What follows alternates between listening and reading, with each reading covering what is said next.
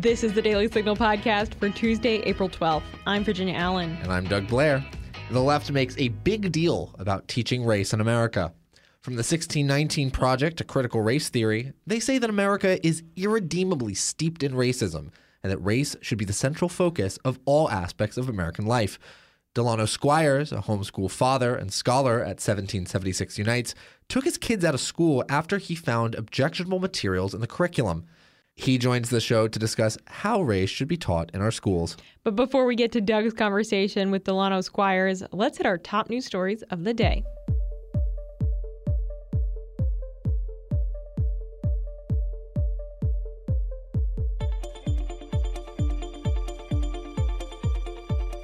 On Monday, a European leader met with Russian President Vladimir Putin for the first time since Russia invaded Ukraine.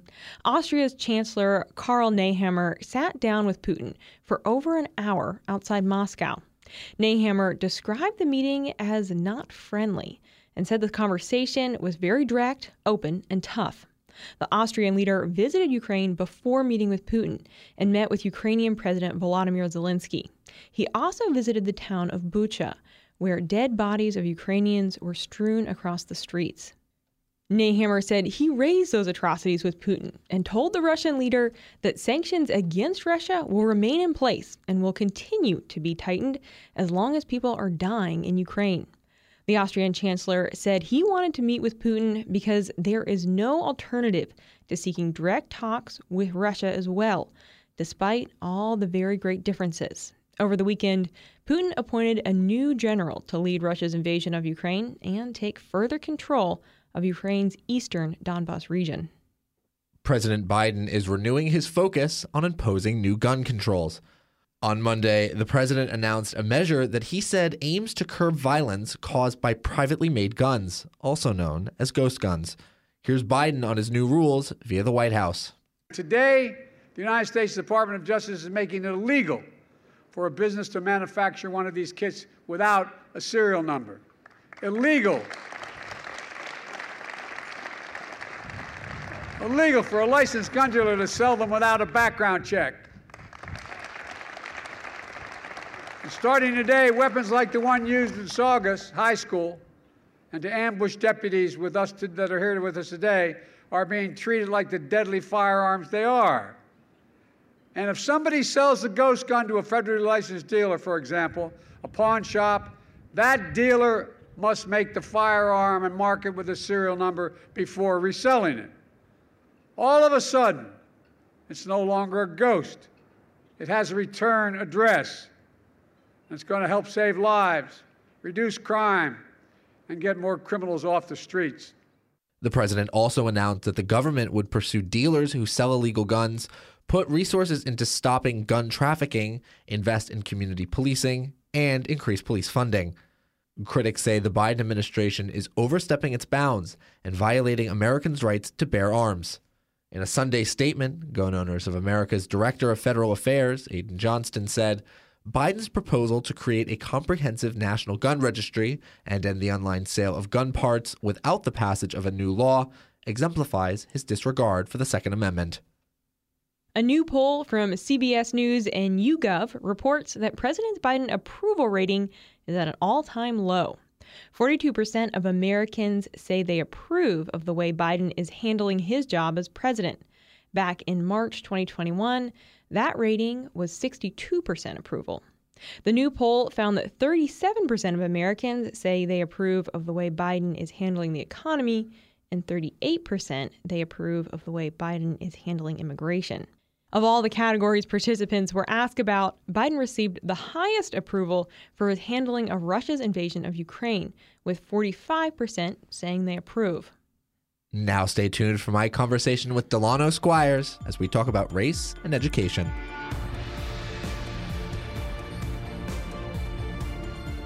Virginia Allen here. I want to tell you about the most popular resource on the Heritage Foundation website the Guide to the Constitution. More than 100 scholars have contributed to create a unique line by line analysis of our Constitution.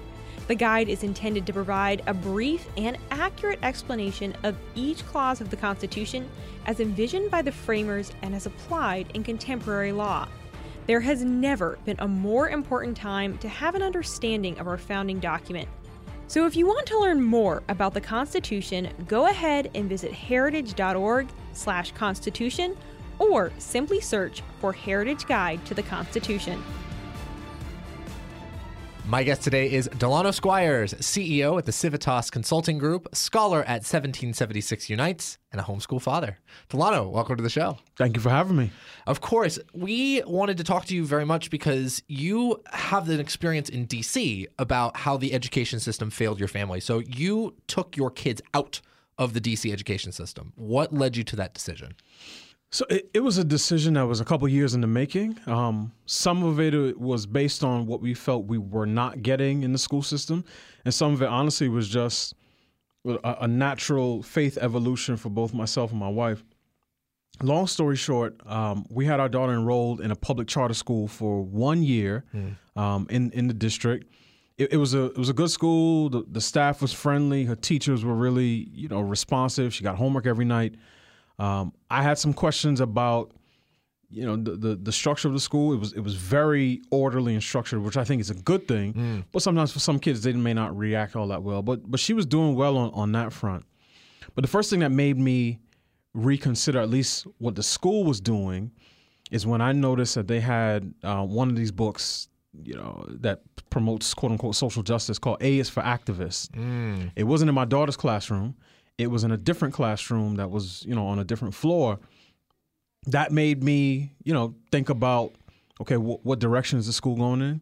And then come February of that school year, they unveiled like a large Black Lives Matter poster with the, mm. the faces of Michael Brown and Trayvon Martin and, and other individuals who were either killed by the police or vigilantes and I just emailed the principal to ask, okay, you know, what is the school stance on Black Lives Matter? Because I'd done some extensive research, and I knew that Black Lives Matter was not an organization whose principles um, spoke to their concern with police brutality, because they never mentioned police or brutality in any mm. of the mm. principles.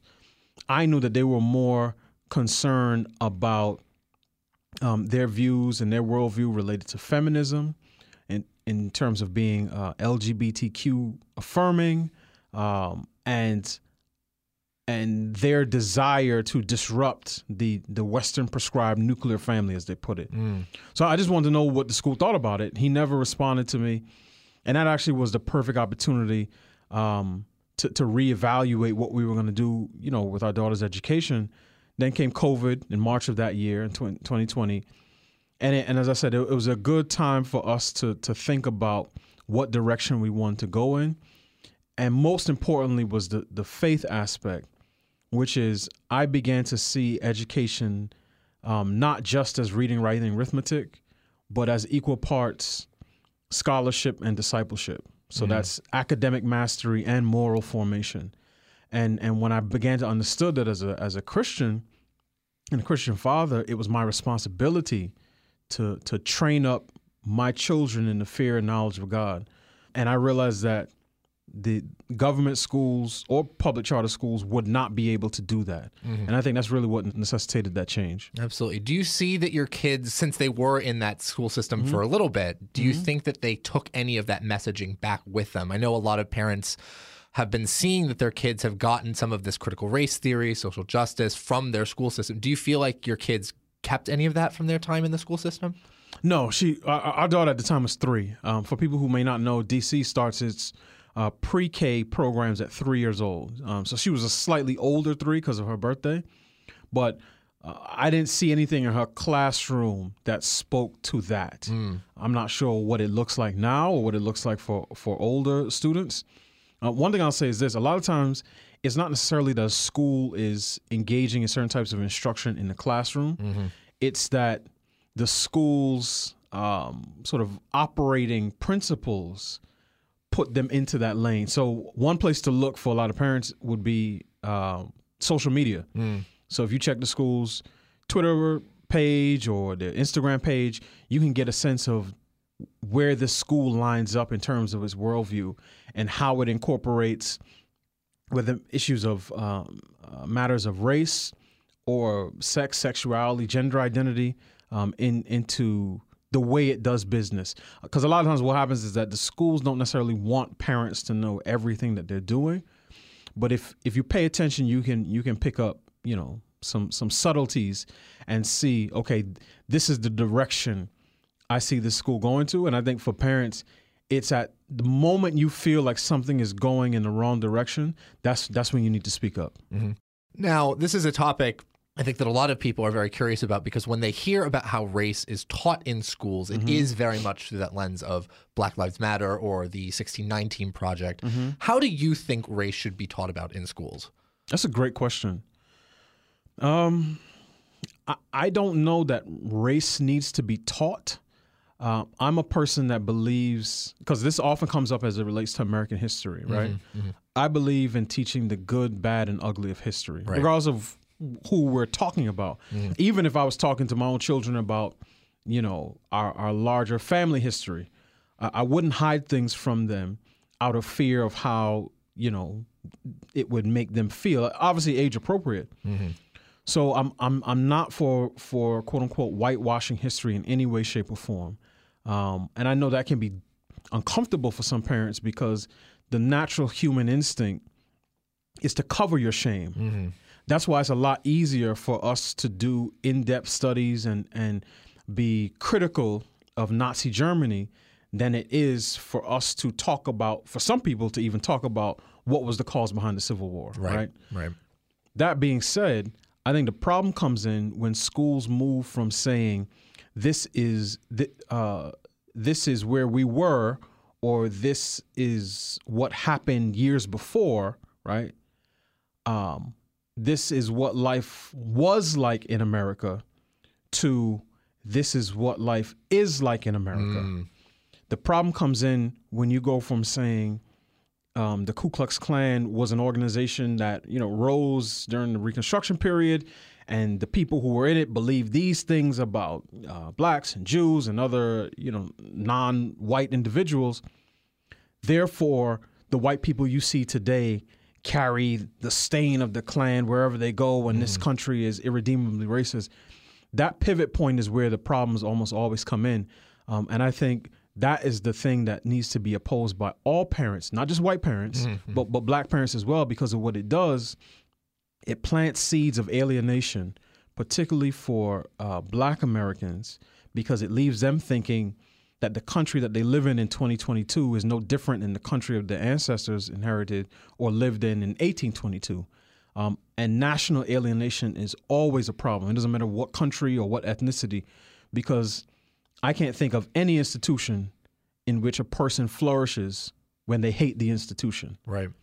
I, I don't know of anyone who hates their wife that would then say that they have a good marriage. Right. So, or hates their job that says, and then turns around and says, "Yeah, I want to work there for the next forty years." So, um, I I think we should teach history as it as it happened. I don't think we should try to soften it. Again, obviously age appropriate. I think we should also teach, um, particularly, and then, well, I was going to say particularly for black students, but no, I think we should also teach messages of triumph. One of the things I love about being affiliated with 1776 Unites Project is that th- there's no turning away from you know the things that took place in America, but it's okay. These are the ways in which Black Americans triumphed and overcame um, and persevered and succeeded in spite of the conditions that they faced. Um, you know, 40, 60, 70, 80, 100 years ago. So we talk about you know figures like Biddy Mason, who who ended up becoming a went from slavery to becoming a millionaire, or Robert Smalls, who who commandeered a um, uh, I think it was a Confederate vessel and ended up you know fighting for the Union. So so these are individuals who students can look to um, and draw from because to me, uh, history, if it's taught properly, one should be informative. It should make us reflect on on how far we've come. But if if we want to use it for where we are today, it should be uh, a battery in our back to charge us forward, not an anchor around our neck to weigh us down. So um, I'm for teaching the truth, all right, regardless of of of you know what it may look like. But I'm not for indicting people of today for things that were done by people who look like them. Forget about ancestors, because I mean I grew up in New York, So most of the white kids I went to school with did not have ancestors, you know, from the deep Confederate South. Right. It was Russian and Polish and Italian and, and Irish immigrants. So th- those weren't their ancestors, but it's you look like someone who did something wrong to someone who looked like me 200 years ago. Therefore, you should have to pay for their sins. And and I, and I don't think that's that's right and certainly not biblical. Mm-hmm. It, it's interesting that you mentioned that because when you were talking, I was I remembered something that Morgan Freeman said. I think he's sort of gone back on this, but he asked, you know, why do we have a Black History Month? It's American history, right? Right, Black people are a part of that history. So I guess my question for you then is, do we need to separate it out? Is there a need for a sort of like specific study of Black people, or do we just say Hmm. Frederick Douglass was a really great American man? Hmm. Here's what his story is. Again a, a great question. I um i see both avenues as viable depending on the context. One of the issues that is hard to get around is that race has always been an important part um in our it played an important role in in our country right? Whether from the protection of rights or, or the distribution of resources. So I think for some people it's hard to think about getting rid of race, quote unquote, at this stage in the game. Um, that being said, I do think Frederick Douglass is is an American hero, and one of the things that I like to see is people like Douglass and Booker T. Washington, not not just you know Rosa Parks and Martin Luther King. Obviously, that they're they're great American heroes, and, we we celebrate them. But people who may be lesser known, Mary McLeod Bethune or wh- whoever it is, I like to see those people's names being brought up. I'd like to see the things that those people taught, their contributions being brought up in the other 11 months. And oftentimes, and, and really, I think we make progress when it's done by non black people.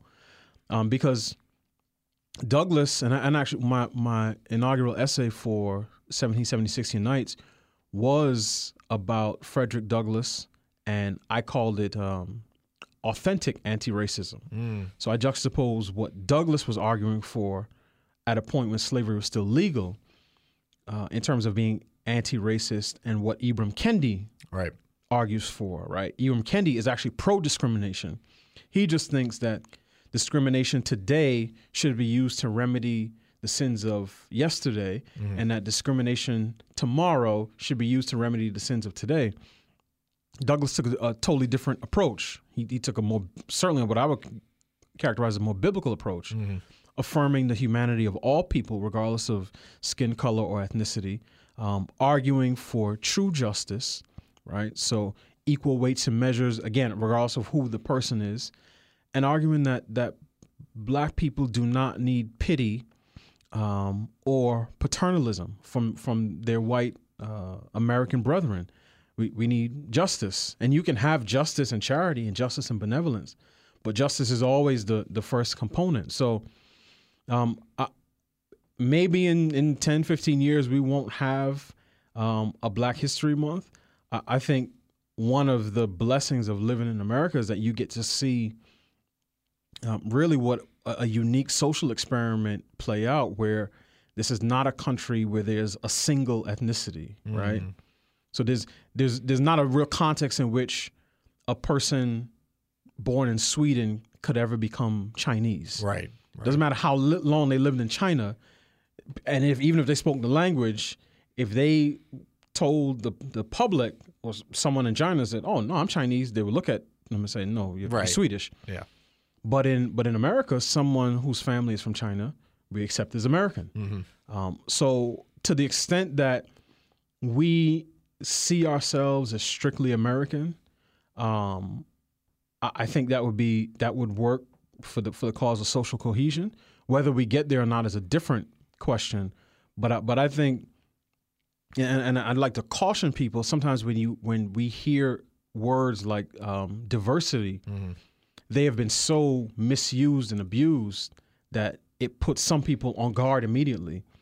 But I think learning about all different types of characters, heroes, and, and sometimes villains throughout American history does um, enrich that sort of uh, um, that painting, you know, of of America um, as it has been, and and really hopefully as it as it will continue to be. So I, I can see either way going. I don't mind Black History Month, but I'm also not confined to one month. So and especially as a homeschool dad, we we teach our our children, you know, constantly. So we we my wife just got um, some lessons on Egypt. Um, my daughter's learning about Bessie Coleman, um, and and we really want to uh, encourage the kids to be interested in those figures, but not just in people who look like them, because sometimes it's easy to get carried away in in representation. Representation is important; it does matter, but sometimes it can be overrated. Following up on what you just said about how you teach your own kids, I'm curious what your lesson plans and what your strategy for teaching your kids is because there is a very distinct educational sort of pedagogy right now that is hmm. focused explicitly on critical race theory, social emotional learning, these mm-hmm. things that are very much based in kind of leftist ideology. What are you teaching your kids right now? First, we we teach them that um, they were created by God, mm-hmm. and it is in that fact that they should find their value um, and where their sense of purpose and, and dignity comes from. Um, so we, so we start there. So so both in terms of God as the center of creation and the center of all knowledge. So we're we're a Christian family, and we are trying to teach our children in a way that we pass on our values to the next generation. Um, so, so, so that that's that's a big part of it.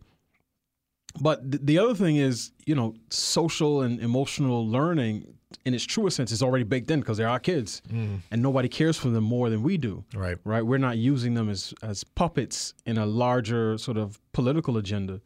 We consistently see that the radical left proposes policies that are aimed at uplifting black kids mm-hmm. in schools.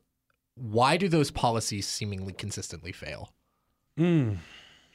I think it's because the left and sometimes the right, to be quite frank, start in the wrong place. So I, I think of um, a, a society, civil society, in the same way I think of a body. There are many different parts that play different roles. What we tend to do in our political discourse is to blame all of the problems in the body on a handful of body parts. So if you let's let's say um, that the government is the hands, right? When the family starts to break down, and let's say the family is I don't know the head. Mm. When the family breaks down, everybody starts to look at the hands and say, "Why aren't you doing more?" Now, what we would do is say, okay, which part of the body is ailing? How do we get more help to that particular part? So, people who think that more education spending is going to correct for serious home and environmental issues um, are, are not really understanding sort of the, the the full weight of the problems we're talking about. Some schools do a really good job, and oftentimes, even when those schools work with low income parents, you know, whether black or Hispanic or even white, um, they're working with parents who may not have a lot of resources, but who are invested in their children's education. But if if you have a school where the parents are not as invested as they should be, and a child is is growing up in, in an environment of disorder and dysfunction, again, it doesn't matter what skin color the child is, that child is going to have problems learning. Now, every once in a while, you may get an exceptional child who can uh, achieve in spite of those environmental issues. But I think the single biggest problem with how we talk about education in our country is the fact that we don't start the conversation in the family, in the home, because parents should be um, a child's first and foremost educators.